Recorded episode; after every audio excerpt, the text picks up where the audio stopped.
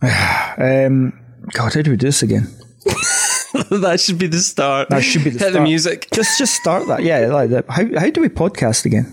It's been a while. These are on, right?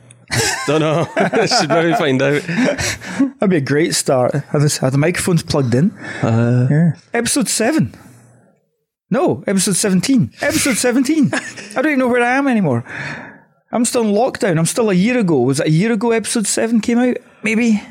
Oh, yeah, that's actually not a bad shout. It probably was, to be fair. So it's episode 8. We've just moved on. I don't remember 2020. I don't remember that being a thing. Yeah. So let's just move on and say it's episode 8. Okay, it's 17. Yeah. 17's not a bad number, though. It's a great number. It's only a couple of years younger than my age. Hit the music.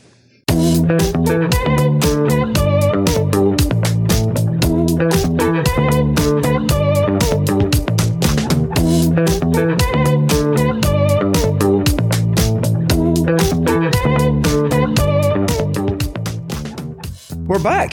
We're back. It's been a while. It's been a long, long time. And yeah, it's a bit weird. And I do feel like I've forgotten a wee bit of what to do here. Talk nonsense. That's the check. Yeah. Recording. I think it's happening. Yeah. So, yeah. Lockdown. Wow. This has gone on a bit longer than we thought. Yeah. Just a bit. 2021 was meant to be the year. It was all going to change suddenly at you know, 0000 on the 1st of January. To be fair, though, I don't think anyone actually said that. It's just what we all hoped. Yeah. And we were all very much delusional. Yeah. But there is light at the end of the tunnel if we carry on the way we're going. There is indeed. It looks like we're actually getting somewhere. Maybe shops can reopen their doors. Maybe I can take my wife for dinner some night. She's paying, obviously. But yeah, it's just, there's a bit of Groundhog Day kicking in. I was saying that the other day to you. I definitely feel like every day is exactly the same as Nine Inch Nails once sung about. And it is a case of change. I just want to be able to grab my camera, go for a walk somewhere different, not just walk around the village. And I love our little walks, Stobie. I love them around the village. I'm not knocking them. It's just see a tear there, did you? Just somewhere else, eh? Just something different. I just want to do anything else, and it sounds really selfish, and I get that, but I think we're all looking for something else to do. Yeah, even just like turn up at your friend's place, shout, jump in and drive off someplace. You can't do that. Oh, man. You can't. You can't even do that. Simple things. You have to arrange to be at Asda at the same time to go and get... Oh, look, hi there. We're shopping. Oh. But no, it's... we'll get there. We will get there. I know it's just lasted a lot longer than what we'd hoped. Maybe not what I'd imagined or what I guessed. Because the bottom line is, this is a pandemic, and you know, this is not the world's first pandemic. We, you know, there is a level of, we've dealt with this before, maybe not the way we've dealt with it now, but I think this is the best it's ever been dealt with. Yeah, and historically, you look back and you'd have to look at things, I suppose, like the Black Plague and Spanish flu and all that sort of stuff, and say, well, technically they were pandemics too. It's just we didn't know really how to handle them. Sometimes I wonder if we've moved on any, but I remember, and I think this might have been very, very early days of COVID, or even before COVID. Well, before COVID, what's that? There was this great time, apparently. Is that thing from Pride and Prejudice people are on about? Is that what do they call that? An era? No, not an era. What do they call that? A period drama. Is that what that was? Pre-COVID? Period drama. Yeah, I think so. Got it. But I'm sure you said to me something like, we're due some kind of pandemic because 1820, 1920, 2020, and sure I swore at you then as well. Well, you know, I hate to be right sometimes. Told you where to go. So, but it happens every 100 years, and here we are. Here we are enjoying every minute of it. So, and it's been 7 months, I think, since we recorded. So the last episode we did was the one with Lynn from Elevator. Oh, yeah, geez. Yeah, so that was a while ago. Which is still online, of course. So, yeah. But it's all going. I was speaking to her not that long ago. Oh, she's all good. Yeah. It's still going on. So we have been preparing for this new season, series. Yeah, the 2021 version. We're back. Yeah. Yeah, we've been preparing for this. We have a few interviews coming up in the next few episodes that we're pretty proud of. Yeah, definitely. And we've got folk in from the Perth area that, as usual, we're back to our sort of local hero idea, the idea that, you know, we don't need to go that far, or celebrities in order to be a hero, in order to be someone that's worth talking to. Yep. And we found some great folks. So you are starting this season off with someone that you talked to. So you want to tell us a bit about that? Yeah, that's right. So I think mentioning the fact that the format's changed a bit as well for the episodes, because original idea was aiming for commuters. Nobody's commuting. Don't know what you're talking about. Is this pre-COVID era you're talking about? Yeah, there was this thing called commuting where you would go to a place called an office. No one's going to remember 20 years ago, okay? I mean, that must be at least 20 years ago. No one's going to remember that stuff. It's fine. Just carry on. Nothing's changed, guys. Everything's the same. Your perception of time on this episode is really concerning. It's like, we're not in 2043 now. Is that where we're at? But equally, I was saying to someone the other day, it feels like an eternity and equally feels like no time at all. Yes, yeah, I know what you mean, because that's been a year already, basically. Yeah, well, my stupid Facebook thing keeps throwing up, remember Liz this time last year? I'm like, shut up. It was the last time you ate in a restaurant and you didn't know it. Exactly, yeah, mm-hmm. and there's weird things coming up about the pandemic and, sort of lockdown and all that, and like, my God, well, how naive were we back then? Mm. See you in a couple of months. now I think we feel like we're experts at pandemics, bring it on. Yeah, well, that's it, because in this episode I'm talking to Katie Mitchell, who works for Horsecross Arts Learning and Engagement Team. Ooh, right. And she says that as they're packing up, she says to her our colleague, sorry, I'll see you in June. Which June? Yeah, we were all a bit like that. We were all a bit naive. Yeah. But this is a great interview. One, because it's about 5% of me talking. That's a bit much. Yeah. And I want to apologise now. Can we edit that down any further? Well, I want to apologise in advance because I do sound a bit dry in it. Pandemic-y? Yes, yeah, worn down by the pandemic. Pandemic-y, is that the word we're going to use for a lot of things now? We should definitely patent that now. What's the house like? Pandemic-y. Pandemic-y, yeah. On a scale of 1 to pandemic-y, how untidy is your house? So the first thing we talked about was Perth Theatre, right? Because Perth Theatre was my life for like 14 years, 13 years, something like that. So I want to talk about that first a little bit and find out how that's going. The next thing we talk about is the biggie, which is the Saints play that's being done. So Katie will talk about that. It's a collaboration between Perth Theatre and Saints. Oh, wow. We also then talk about Gig on a Truck, which sounds fantastic. Ah, no, yeah. So I actually photographed that at the first lockdown. Did you? Where they were taking local artists, round to old people's homes. That's right. Do you call them that? Are we allowed to say that anymore? Senior citizens, care homes, residents. Care homes? Nursing homes? Care homes. We'll call it care homes. We might have to edit that out. We'll have to check that. Care homes. And I actually photographed one so they could show what it was all about. So I rock up and here's this truck with the side off of it. And yeah, here's this gig, the amps and speakers and it was incredible. So I was standing in the car park of a care home, watching the residents watching this gig from the windows of their care home, and they were getting into it, they were clapping and they were cheering. It was great. Yeah, yeah. And so she talked about that as well, and she said similar, that the residents were really into it as well. And it's such a great idea. So we talked about that. We talked about the little voices as well. So it's online workshops for 0 to 5 year olds. Oh wow. And we talked about a few other things that were going on at the same time as well. Virtual Voices Choir. Virtual Voices Choir. The way they do it is really clever as well. Can't wait to hear about that. Yeah, so absolutely. So without further ado, shall we move into the interview? Punch it. Today I'm joined by Katie Mitchell from Horsecross's Learning and Engagement Team. Katie, welcome to the show. Hello, thank you very much for having me. No problem. So first off, just as I warned you about beforehand, so just start by telling us a little bit about yourself, who you are, and how you came to be part of Horsecross's team. Cool, yeah. Well, the funny thing is, actually, I had kind of started my career off, if you like, by working at Perth Theatres, the first job I got outside of uni, which was really exciting. So I started off there as a trainee director after studying drama for 4 years at Queen Margaret University in Edinburgh. So it was really nice to be able to come back to working in Perth Theatre, especially as I'd, like yourself, had been members of Perth Youth Theatre. So it was really nice to be back there. And yeah, it was a really great experience and such a lovely company to work for as well. And then from that, I've kind of worked in learning and engagement across Scotland. So I've worked at McRobert Arts Centre.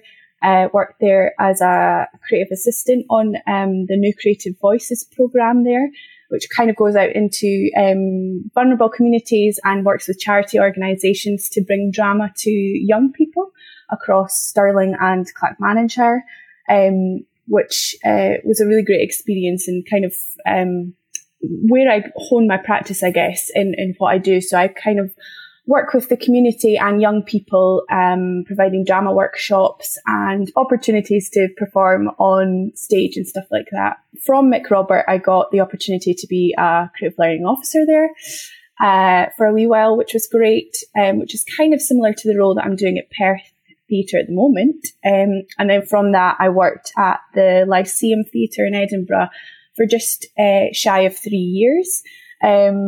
And that was really great as well because they have such a, I think this Scotland's biggest youth theatre. I worked with loads of different young people from across Edinburgh, which was great. And then I ended my time there with one of the best projects I've worked on, which was working on an Edinburgh Christmas Carol with a community group. So there was 66 people from Edinburgh that got to perform on the Lyceum stage, and they had never performed before, and they had to perform across Christmas. So I think there was 66 shows, which was kind of crazy, and I attended all 66 of them. So by the end of hearing Auld Lang Syne for the 66th time, I was kind of done by that point. Ready to get out of it. Yeah, a little bit.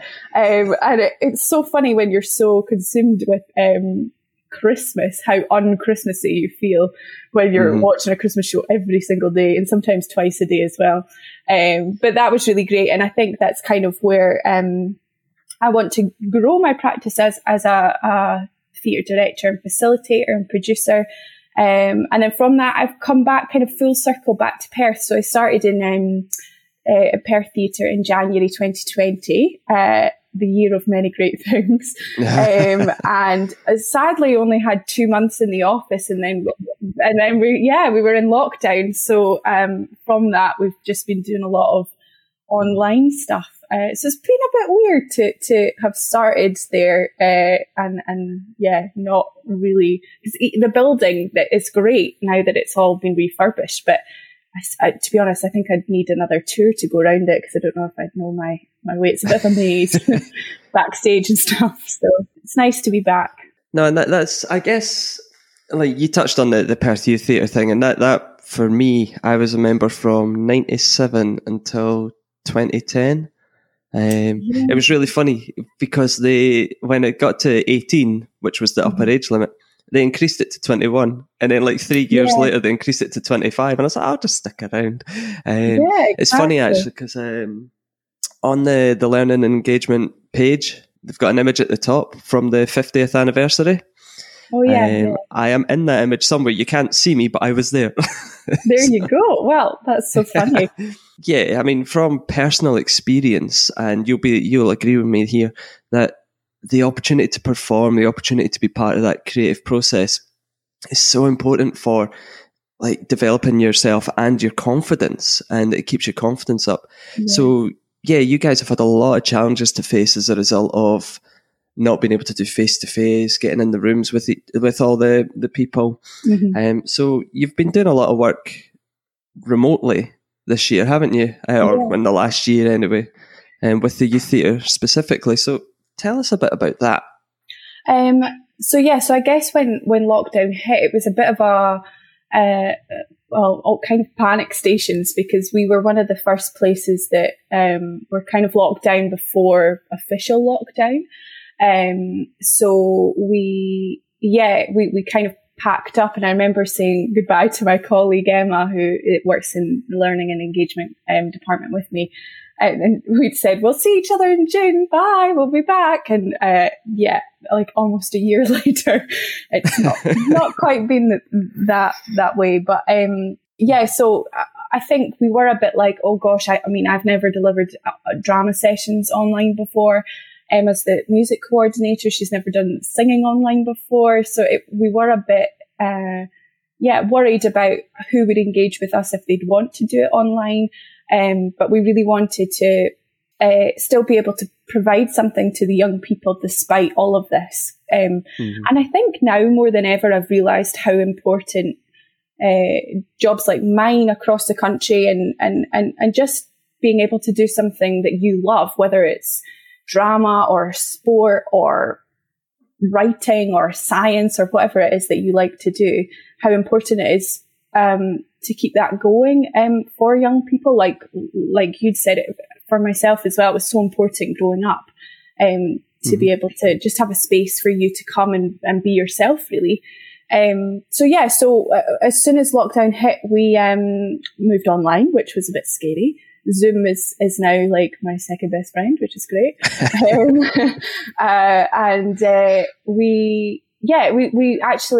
We didn't really know what to do. And then Lou, our artistic director, had said Company Three, who are a youth theatre down in London, are launching this massive project. Have a look at it. Tell me what you think. Should we get involved with it? And Company Three are a really great company. They've done so many amazing things with their young people. And they launched a coronavirus time capsule. So it was basically a series of weekly online videos that the young people would create with different themes attached to them each week. And they got a workshop from ourselves focusing on how to film the stuff that they wanted to do, and also focusing on the themes, but also bringing the drama workshop an element back to what they're used to, despite being in their homes.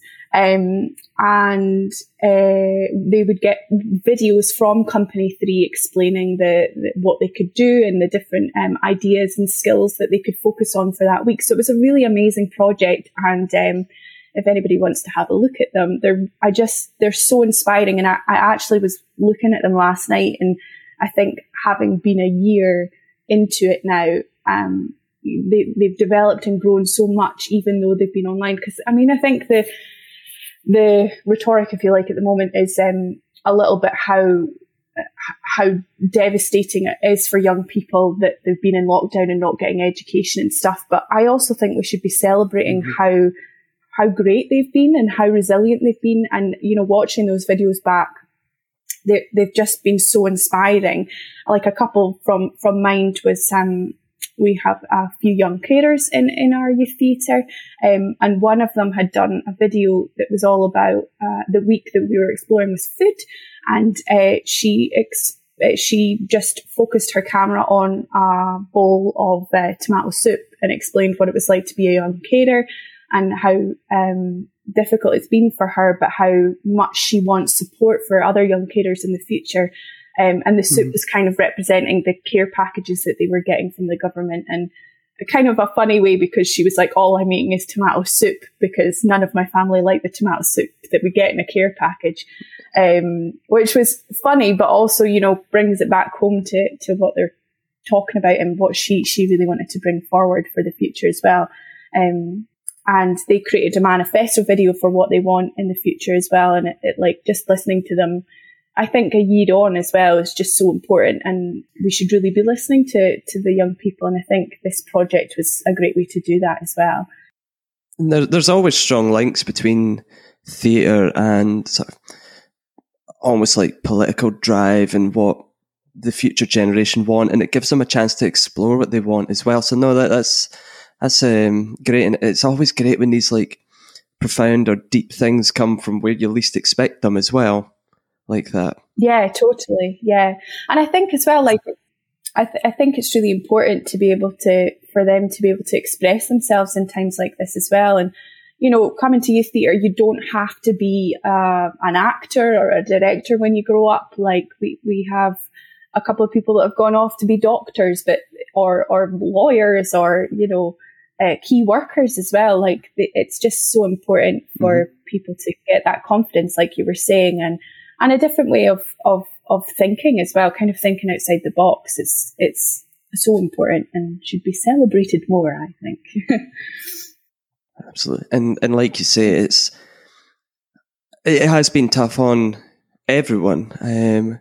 But I think it has been especially tough on the younger people who are so used to daily, you know, going to school every day, and they've got their clubs in the evenings and things like that.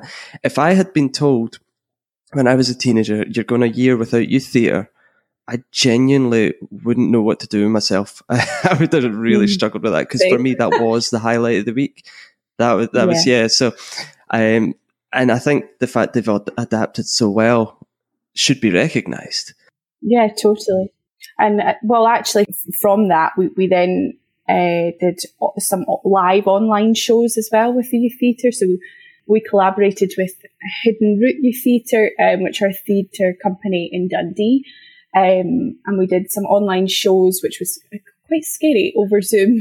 And they learned new skills in lockdown as well, in terms of like having to be their own stage manager and their own lighting designer to get the right angles in the room and stuff. So I think it was great for them to learn those skills. And we actually have some more live shows for them coming up at the end of this month, which is in a collaboration with Wonderful's theatre company, who are doing a kind of like youth theatre festival, online festival, in association with the Traverse Theatre in Edinburgh. And it's called Positive Stories for Negative Times. And they've been working on two really great scripts, and we'll be performing them at the end of March. So it's been really positive for them, I think. And it's great that we're able to offer it to them as well.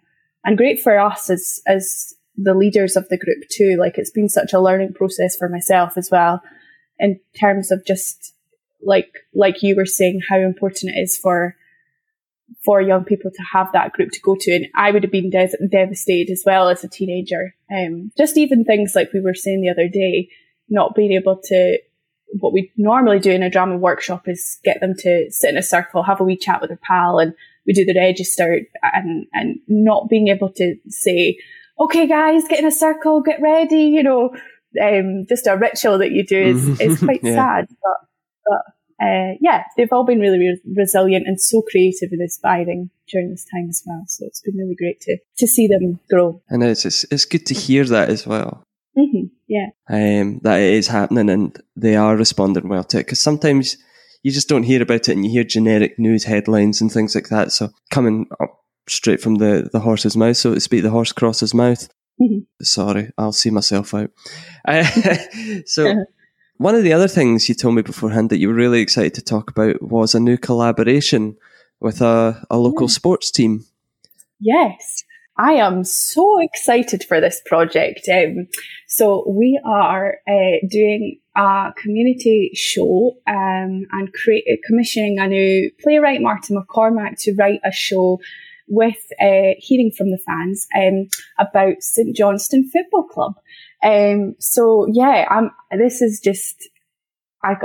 excited for this project. My family are lifelong hardcore St Johnstone fans. I guess the pressure's on me a little bit to get the story right, but I'm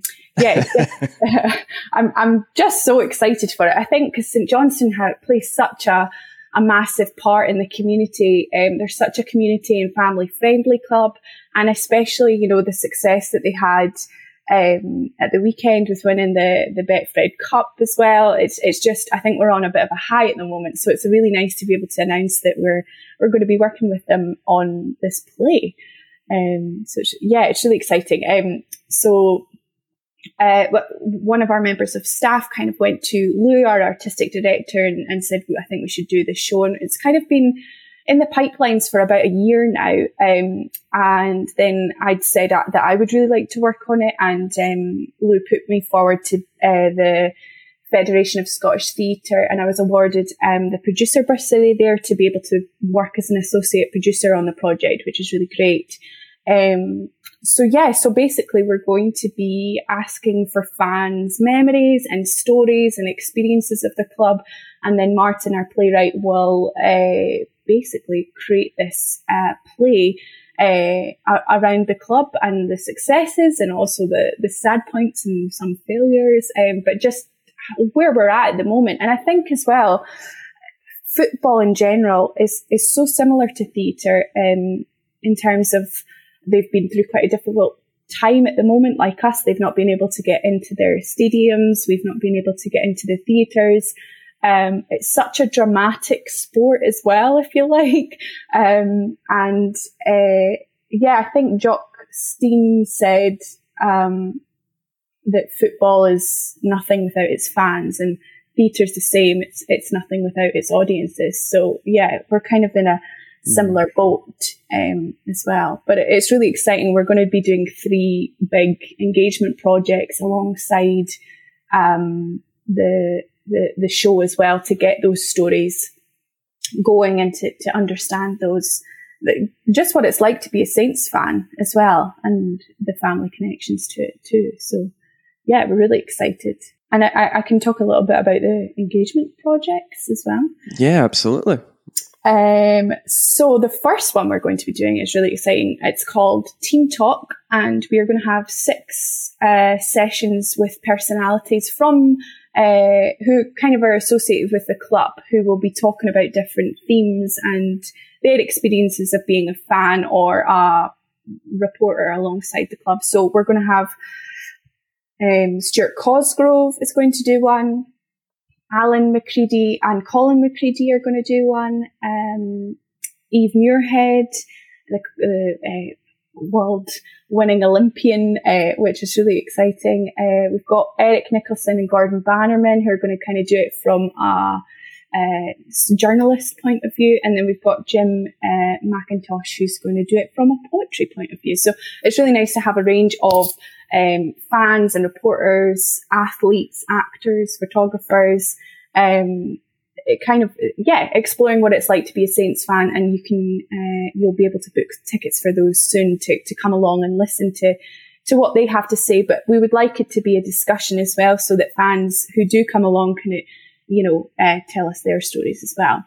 And then the second one, we'll be working with PCAV's young carers, who have quite a strong support for the club there, and we'll be doing a film project with them in the summer. Well, it'll be starting in April, and we'll be showcasing the films in the summer this year. Basically working with a professional filmmaker and exploring what it's like for them as fans, and being able to offer a bit of respite for them during this time, I think, because it's been really, really tough on young carers, and getting a place to express themselves and explore their favourite football club as well would be really great. So I'm hoping to see like films in Asda, like dribbling up and down the aisles or something in relation to where Muirton Park used to be. So I think that'll be great fun. And then the last one we'll be doing a kind of memory collective workshops with care homes. So we're going to be providing care homes with activities and training up the activity coordinators in terms of how to do drama workshops. And we will be sending out kind of sensory packs and stuff to them, and I'll be interviewing another couple of personalities from Saints, just for the older generation to get the chance to speak about their memories as well. And I think again it's nice to be able to work with care homes during this time too.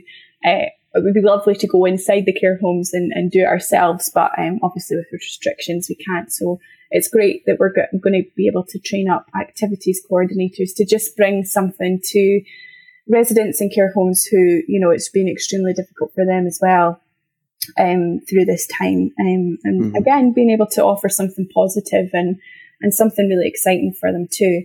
And then hopefully all of this material will result in a play, and we'd like to have a script reading group from the community who can feed back to Martin about what they like and what they don't like about the script, and then hopefully, fingers crossed, be able to put it on in summer 2022.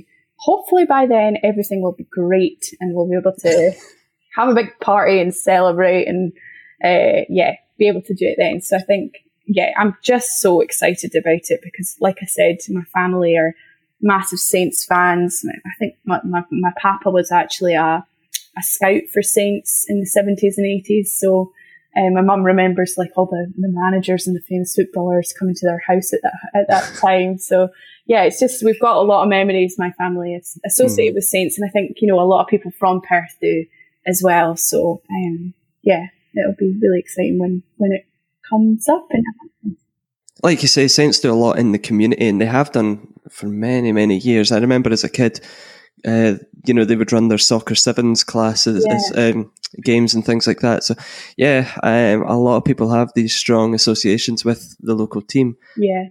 My brother, actually, he went along to the soccer sevens, and he was obsessed with Harry Potter at the time. So when all the other boys were like playing with the football and stuff, he was kind of running in the other direction, pretending to be Harry Potter. But he'll die if he hears this. But but he is a massive Saints fan, and you know, it was really exciting for him and my dad on Sunday to win the cup as well. So it's it's great. It's great for everybody. I think it'll be really exciting. So summer 2022, so we'll have to get you back on nearer the time to talk about that, for sure. Yeah, exactly. And hopefully by then I'll be able to share better stories than my brother being presented Harry Potter. So yeah, no, absolutely. And hopefully by then it'll actually be in the studio, not virtually. Yeah, that would be great. One of the other things we talked about before was the Virtual Voices Choir. For me, I mean, even on this chat, I can hear when it's like delayed and things aren't coming through. But how does a Virtual Voices Choir work, and how did it go? Yeah, well, my colleague Emma is the music coordinator, so I go along to the choir things, the sessions, kind of for myself because I enjoy singing, but also just to kind of help her. She calls me the co-pilot. I quite like that. When we do the sessions together, so she's great, and we have not only Emma that does them, but we also have lots of different freelancers that we were able to bring on board to do these sessions as well. So basically, Emma records whatever song it is that she wants to teach the choir that night, and Emma will record herself singing the melody and the harmonies. She'll send it out to them on a SoundCloud so they can listen to it, and it gives them the lyrics and stuff. And basically, it's not the same, but I think the way Emma's done it has been so clever because we all hop on Zoom. There's about 20 to 30 of us there. Emma will do a quick warm-up with us. And, yeah, the delay... It's really frustrating for singers, and sadly I think singing might be one of the last things to come back when we emerge from lockdown. This sounds a bit sad, but we're all on mute throughout the whole thing. So she does a warm-up with us, but we're on mute so that we don't get any feedback or delay. And then she puts on the recording of herself singing, and it genuinely actually feels like you're part of a choir because you can hear all these different harmonies that she's recorded. And she, basically teaches it like you would a normal choir session, in that she goes through the melody and the harmonies and, just the phrasing of it and how she feels that you could sing the song as well. And each week it's different themes or different ideas or genres of music. I really enjoy it. And actually, the last session, she was like, what we normally do is have a cup of tea and have a chat with each other. So what I'm going to do is put you in breakout rooms in Zoom. And everybody was like, oh no, don't put me in a breakout room, like forced social engagement. I don't want to do that. And actually it was the best thing that we could have done. We went into different breakout rooms, and it was like having a cup of tea with your choir pals. And you know, we got to, there's loads of different choirs we normally have up and running around Perthshire. So there's ones in Leven and in Kinross and Errol, and actually so they all come together on a Tuesday night, and it was great just to have a chat with them all and to meet different choirs together. So, and they're all really, really enjoying it. Like, obviously we'd love to get back into the class, but Zoom has its benefits as well, because, you know, you can do it from the comfort of your own home, and, you know, you don't have to travel in the dark or the cold or anything. And, you know, sometimes if you want, you can have a wee glass of wine whilst you have it singing in the choir. It's great. So, yeah, it was really nice just to do that every week. And, yeah, it's amazing what the different freelancers are able to bring us as well, and teach us every week. So it's good fun, really good fun. It sounds great. And like you say, you've got to find these sort of clever ways to do these things. And even like, you know, for yourself, you're saying it feels like you're part of something. So that's the important thing mm-hmm. there, is that you're not feeling isolated in any way. Yeah. And that's what we've all had to overcome in the various different ways throughout lockdown, I guess, is that beating isolation is almost the key. Yeah. And actually that was kind of what a lot of the choir members were saying, you know, that a lot of them have been self-isolating and they've not been able to see grandchildren and children, and yeah, it's tough on everybody, but they were saying, please, like, we would love to do it next term, please make sure that we do it over summer. It's just such a great, and a routine for them as well, like it's such a good thing to be able to go, that's what I do on a Tuesday night. And you know, one of the ladies actually was saying, I can never get to sleep on a Tuesday because I have all these endorphins after I sing. It's so great. So that is really nice to hear that as well. That's the best feedback you can get from it. Yeah, totally. So going from adults, going to the other end of the scale, and we've got the kids and mm-hmm. keeping kids engaged, small kids during this time. You've still been running the Little Stars workshops, I believe? Yeah, they have been hilarious. So we have, Little Stars workshops, which during normal times are workshops for children from 0 to 5. And we also do loads of nursery groups and go out into the community as well. When lockdown hit, we were a bit like, oh no, should we... will this work with such small people on Zoom? I don't know. Initially Emma and I ran some Little Stars sessions in the summer, which were hilarious. They would come on Zoom in like unicorn costumes or Elsa from Frozen costumes. It was great. And Emma plays so many different instruments, and I remember one session she got her ukulele out, and about 4 of them ran away to get their toy ukulele and play along with her. It was great. And they come out with great things as well. Like when they spot each other, they put themselves off mute and shout and wave to their friends as well. So it's really nice. But Little Stars has been great. It's really grown. In the last 2 years, really, under my other colleague Rachel, she's really pushed it forward in terms of being able to offer, you know, drama and music and dance to younger people. So we ran those live over Zoom over the summer and into the autumn, and then we were meant to go back into nurseries in the new year, but then obviously we went back into lockdown, so we weren't able to do that. So we tried to change it up a little bit, and we did them through Facebook Lives and also on YouTube as well. So it's quite nice to have these YouTube videos so you can go back and watch them in your own time with your child. And it's great for the parents as well to get involved with it too, because there's so many, I think with the YouTube videos and the lives, it's been quite nice because it's not just stuck on Zoom in your house. We do outdoor learning and activities as well.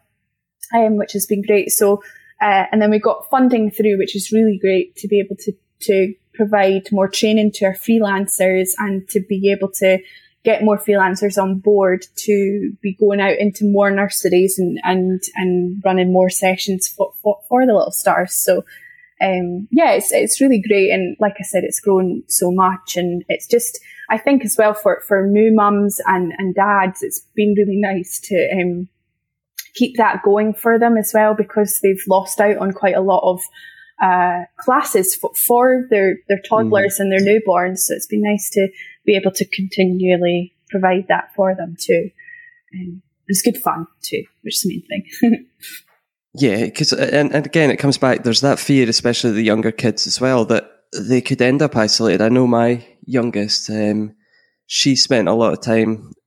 So like she's meant to have been nursery last year and this year, and she's lost pretty much a year out of her nursery time as a result of everything that's gone on. So there is that fear that they could just end up not getting those important social skills that they require, you know, when they're developing at that age. So it's really good to see, and it's good to hear that it's not just we're scraping by and we're trying to keep this running. It's the fact that there's support behind it and there's funding going into it as well is really encouraging. Yeah, it is. And it's nice just to, yeah, like you said, have that support and be able to support parents who, you know, are trying to work and trying to teach children, and it's tough, and also being able to get the money to support our freelancers as well, because, you know, it's been really difficult for them to just lose work overnight and stuff.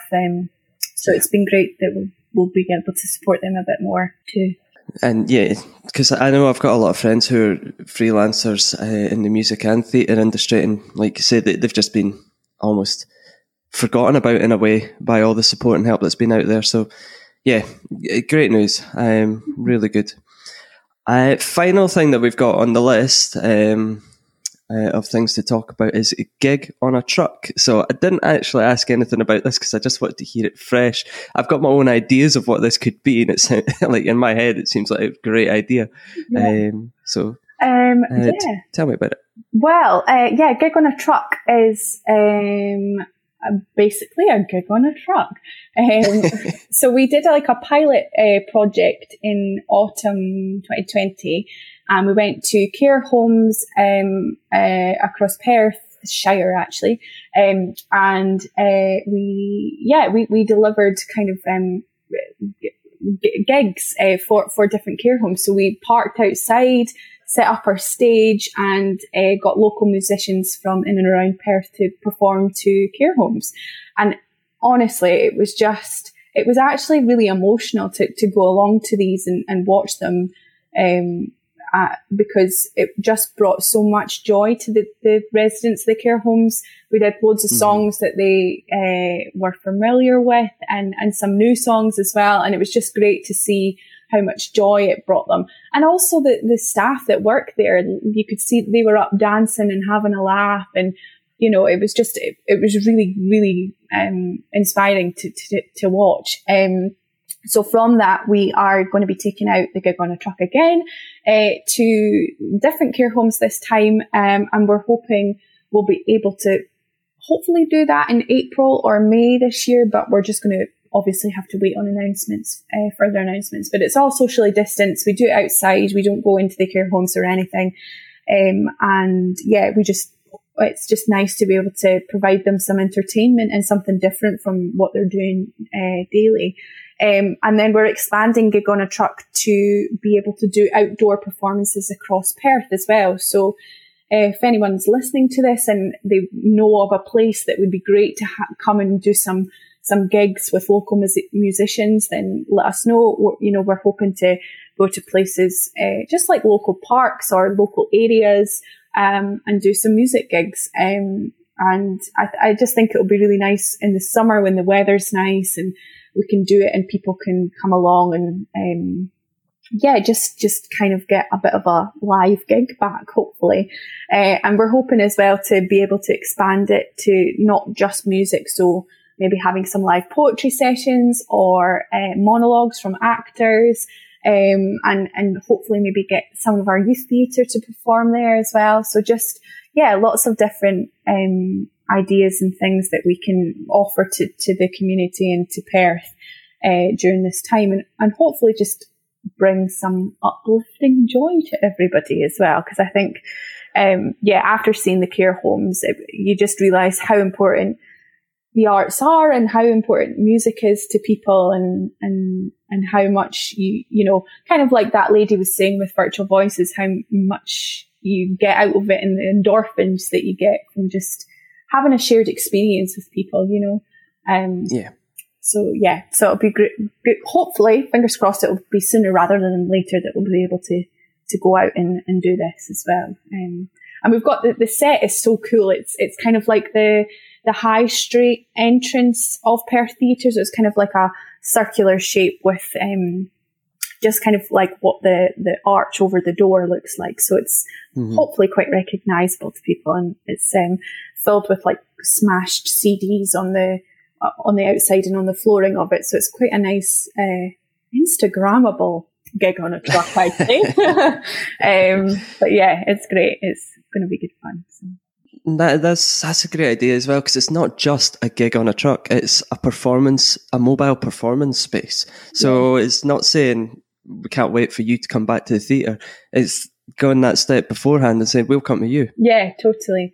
And I think that's, it's so important during this time to be able to do that, because, you know, we're not allowed to open the theatres. So, you know, everybody, the team were just like, right, well, we're going to bring it to you then if we can, if we're not allowed to do it. So, yeah, and it'll be nice in the summer when it's, hopefully the weather is nice. I mean, we've covered quite a lot of ground here, and I think the overarching theme is that Horsecross is not just comedians and musicians in the concert hall and panto and plays in the theatre. You know, there is so much more going on out with the buildings and in the community.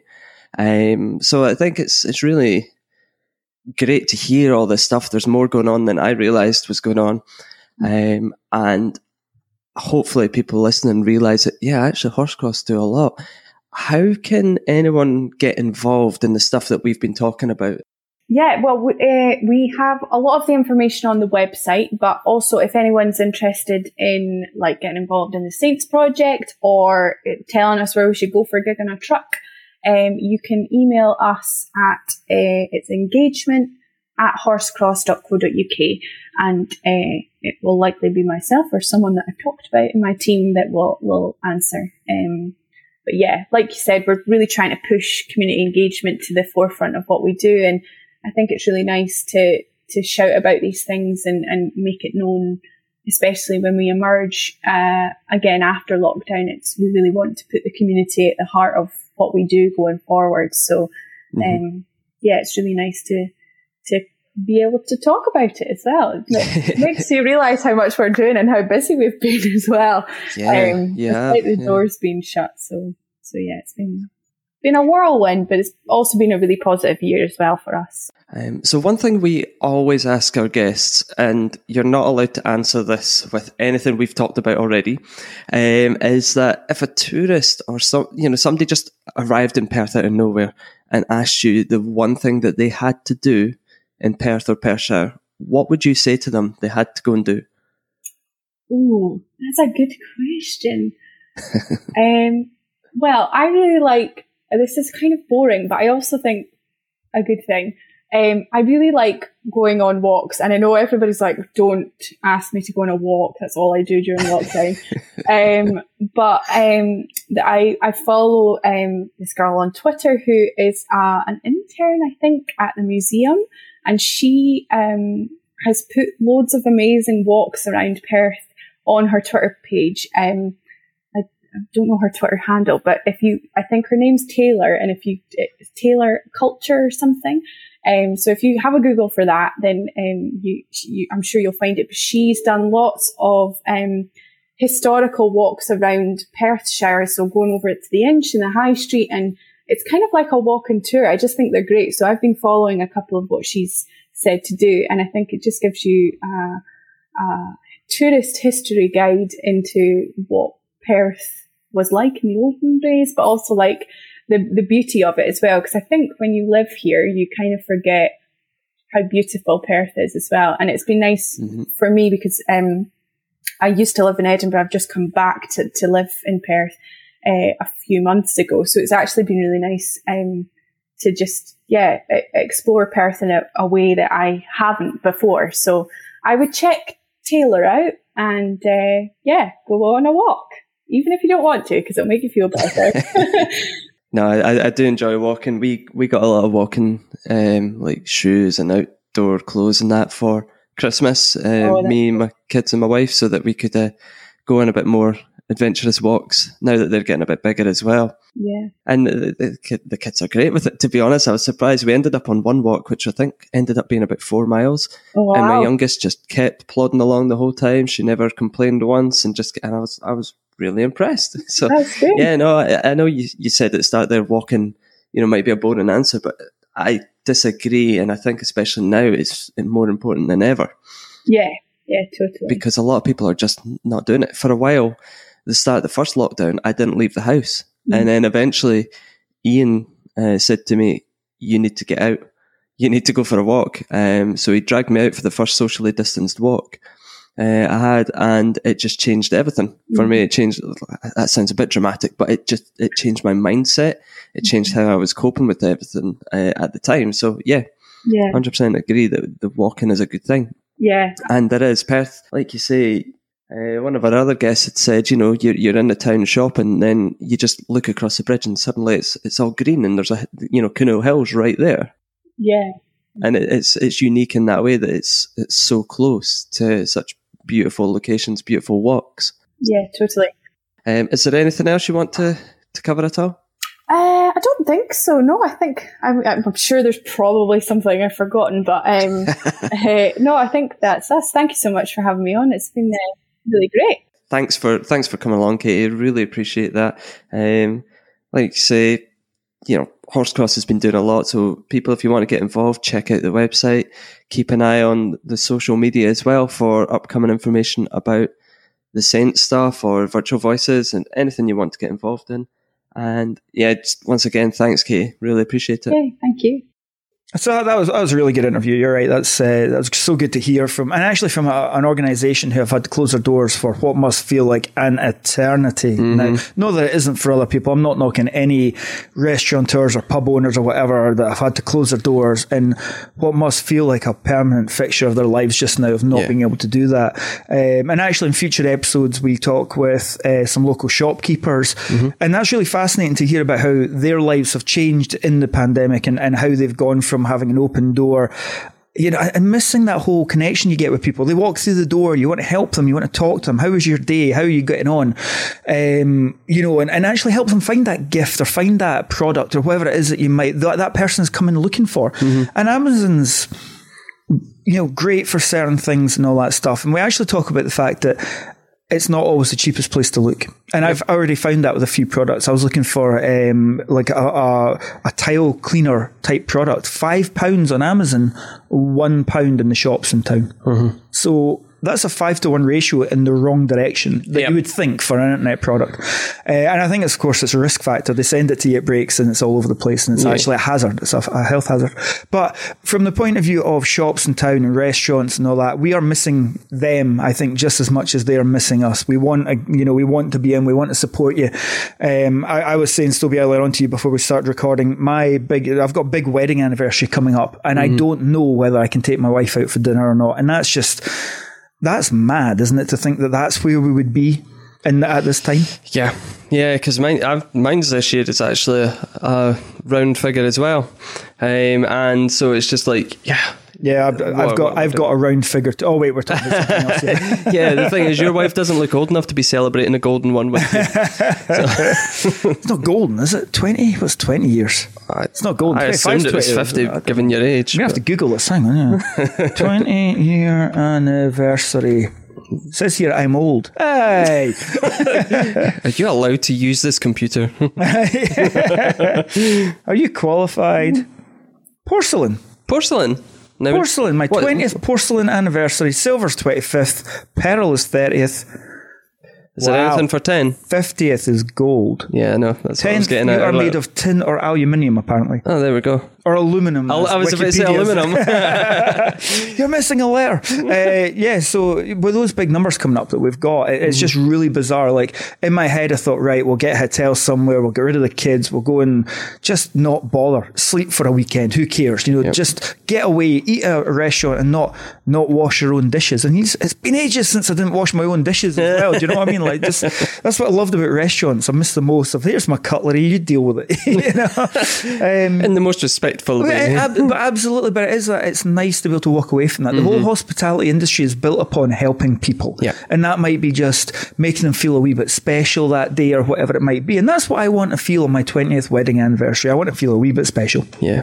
And I think that fear also comes to the entertainment industry. Oh, you know, and like you say, you know, getting the audiences in the door, they probably felt it as hard as anyone, including all the freelancers as well who are at work. So. And of course, you and I are big gig goers. And I am starting to get to that shaky withdrawal symptom. I need to go to a live gig. Yeah, so I mean, we've had Frank Turner being amazing during lockdown. You know, I've been watched a couple of virtual Bowling for Soup gigs and things like that. But they did like a full gig in an empty arena, an empty stage. So yeah, they done it the full thing with the full band and that, and it was great. But when you're sitting there watching it on your phone or on a laptop screen, and you're not actually like getting jostled about and people are stinking about you and everything, it's not the same. The banter's not quite as good as it. I actually watched Royal Republic do the same thing on a wherever they were. I can't remember. They were raising funds for the venue as well as themselves. Right, yep. And there was one old guy there, and that's how they described him. You know, old guy, white beard, the whole lot. And he was the only guy in the whole place. I assume he was a sound engineer or the Janny or something, but they were like, hey man, come over here, and he brought him up to the top of the front of the stage, and all you could see was this guy rocking out to a band he's probably never heard in his life. But it was amazing to watch. But equally you're sitting going, actually that should be me. And I've actually got tickets to see the Wild Hearts online, which, even as I say, it sounds a bit weird.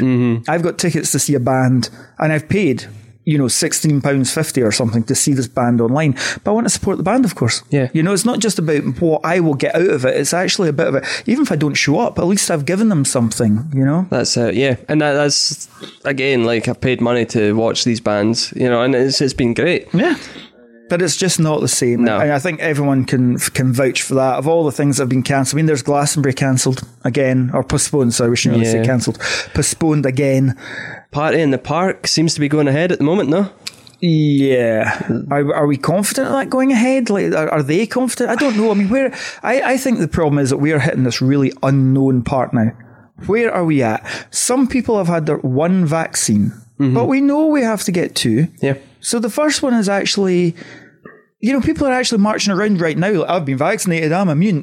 No. If the Johnson & Johnson one goes into circulation, that is a one-shot deal. I've heard about that one, yeah. So interesting. But I think the problem is that the government will use up the massive supply they've bought of the other ones before we'll get anywhere near a new one. Maybe, yeah. I think that one moving forward, I can see us heading into an annual inoculation, just like we do with the flu, or at which point the J&J one would be the best one to get, and hopefully they can start doing it with an inhaler, like they do with the kids. Like my son gets a flu, not jag, it's a spray. And I'd like to think at some point we can move on from, you know, having to go into a doctor's office to being sent out these things in order to keep ourselves up to date. I suppose in the doctor's office they can prove we've done it, though.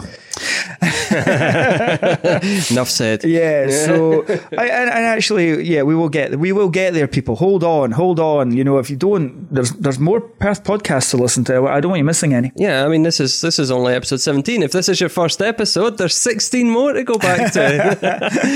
I missed the motivator, the first ever one. Get right back there. Yeah, go. But yeah, so it's weird times, but we will get there. I'm not sitting, you know, and I'm drowning in my own sorrow yet. There's still time. I know there are people, though, and this is a problem that everyone has been hit at different levels by what's going on here, and I feel for anyone who is really struggling. And that's one of the things we'll be talking about in a future episode, is I had a chat with Sharon from Lighthouse for Perth, and they are a mental health support service. Right. I'm trying to think of the word there. And so, and they're there for people who are needing it. And they're needed more than ever. So maybe. This is getting bad now for some people. Imagine living by yourself at the start of this lockdown. And that's one of the things we talk about. And one of the other things we talk about is that they are different from Andy's Man Club, and they are different from the Samaritans and things like that. And it's a great service that people might not know about, at a building called the Nuke, which people might not know about as well. The what? The Nuke. The Nuke. N-E-U-K. Not N-U-K-E. I was like, whoa. Nuke. I don't know, maybe it's... the Cold War's just started again. And so, that's one of the things we've got coming up as well. Cool. Who else have we got coming up in the next few weeks? We've got... a bit of a star from Asda, a certain Mr. Matthew Miller. Check out Operator Extraordinaire, who we talked about, well, basically what makes him tick, what keeps him going. From working in checkouts, I always sort of ran out of conversation beyond weather's nice, or of course the other classic, weather's not so nice. So it's really interesting insight into Matthew's world and what...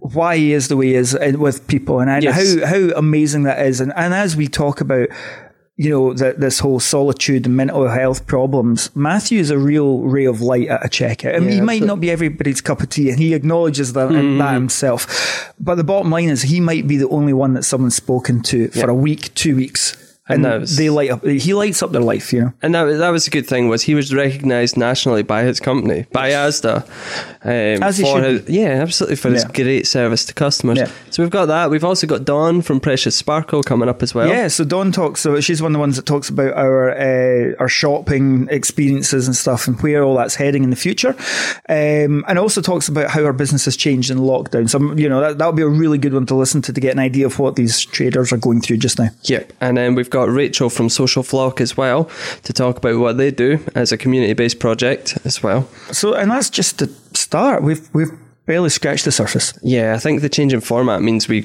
gives us a bit more freedom now. Well, yeah, I mean, oddly enough, we started this podcast up to, as you said earlier, for the commute, so that people would know what was happening in Perth, what was going on, what updates there were. But we've actually, basically, I think, you know, the virus has taken us away from that a little bit and realigned. It might return. It might come back. Yeah. Maybe not exactly as it was, but it might come back. Yeah. Once there's things going on. Well, yeah, we certainly can't have live music in the studio or whatever like we used to do. So, no, but things change and we change with it. So stick with us, guys. Yeah, and there won't be a set release schedule. So you'll have to make sure you've clicked that subscribe button and you've got notifications on so that you can see exactly when we come out. Yep, so subscribe. And why is there not a set thing what's coming out? Because we don't know either. No, we haven't got a clue. You now know as much as we do. But that's it, I think, for episode 17. Yep, we're back. Absolutely. With our longest episode ever, I think. It's looking that way, yeah. Bring it on. Yep, thanks for coming back, guys. Aye, and we'll, as we said a minute ago, subscribe, click on like and all that other malarkey. Yep. We're on social media. Find us, The Perth Podcast. And if you want, if you want to know anything or submit anything or talk to us even, get in touch. Yeah, absolutely. And we are part of the Fair City Podcast Network, so you can also find us at fcpod.net/the-perth-podcast. We should do that in like that real American YouTube way. We're over at fcpod.net. Like that. They do that all the time. They do. Yeah. You don't watch YouTube. I click the subscribe button, guys. That's all I ever hear. Just go ahead and click subscribe. My kids. Is this racist? Should we be doing this? My kids watch all these American people playing Roblox. Oh, and it's yeah. We were going. We're still here. Go away. Stubby, go home. Cue the music.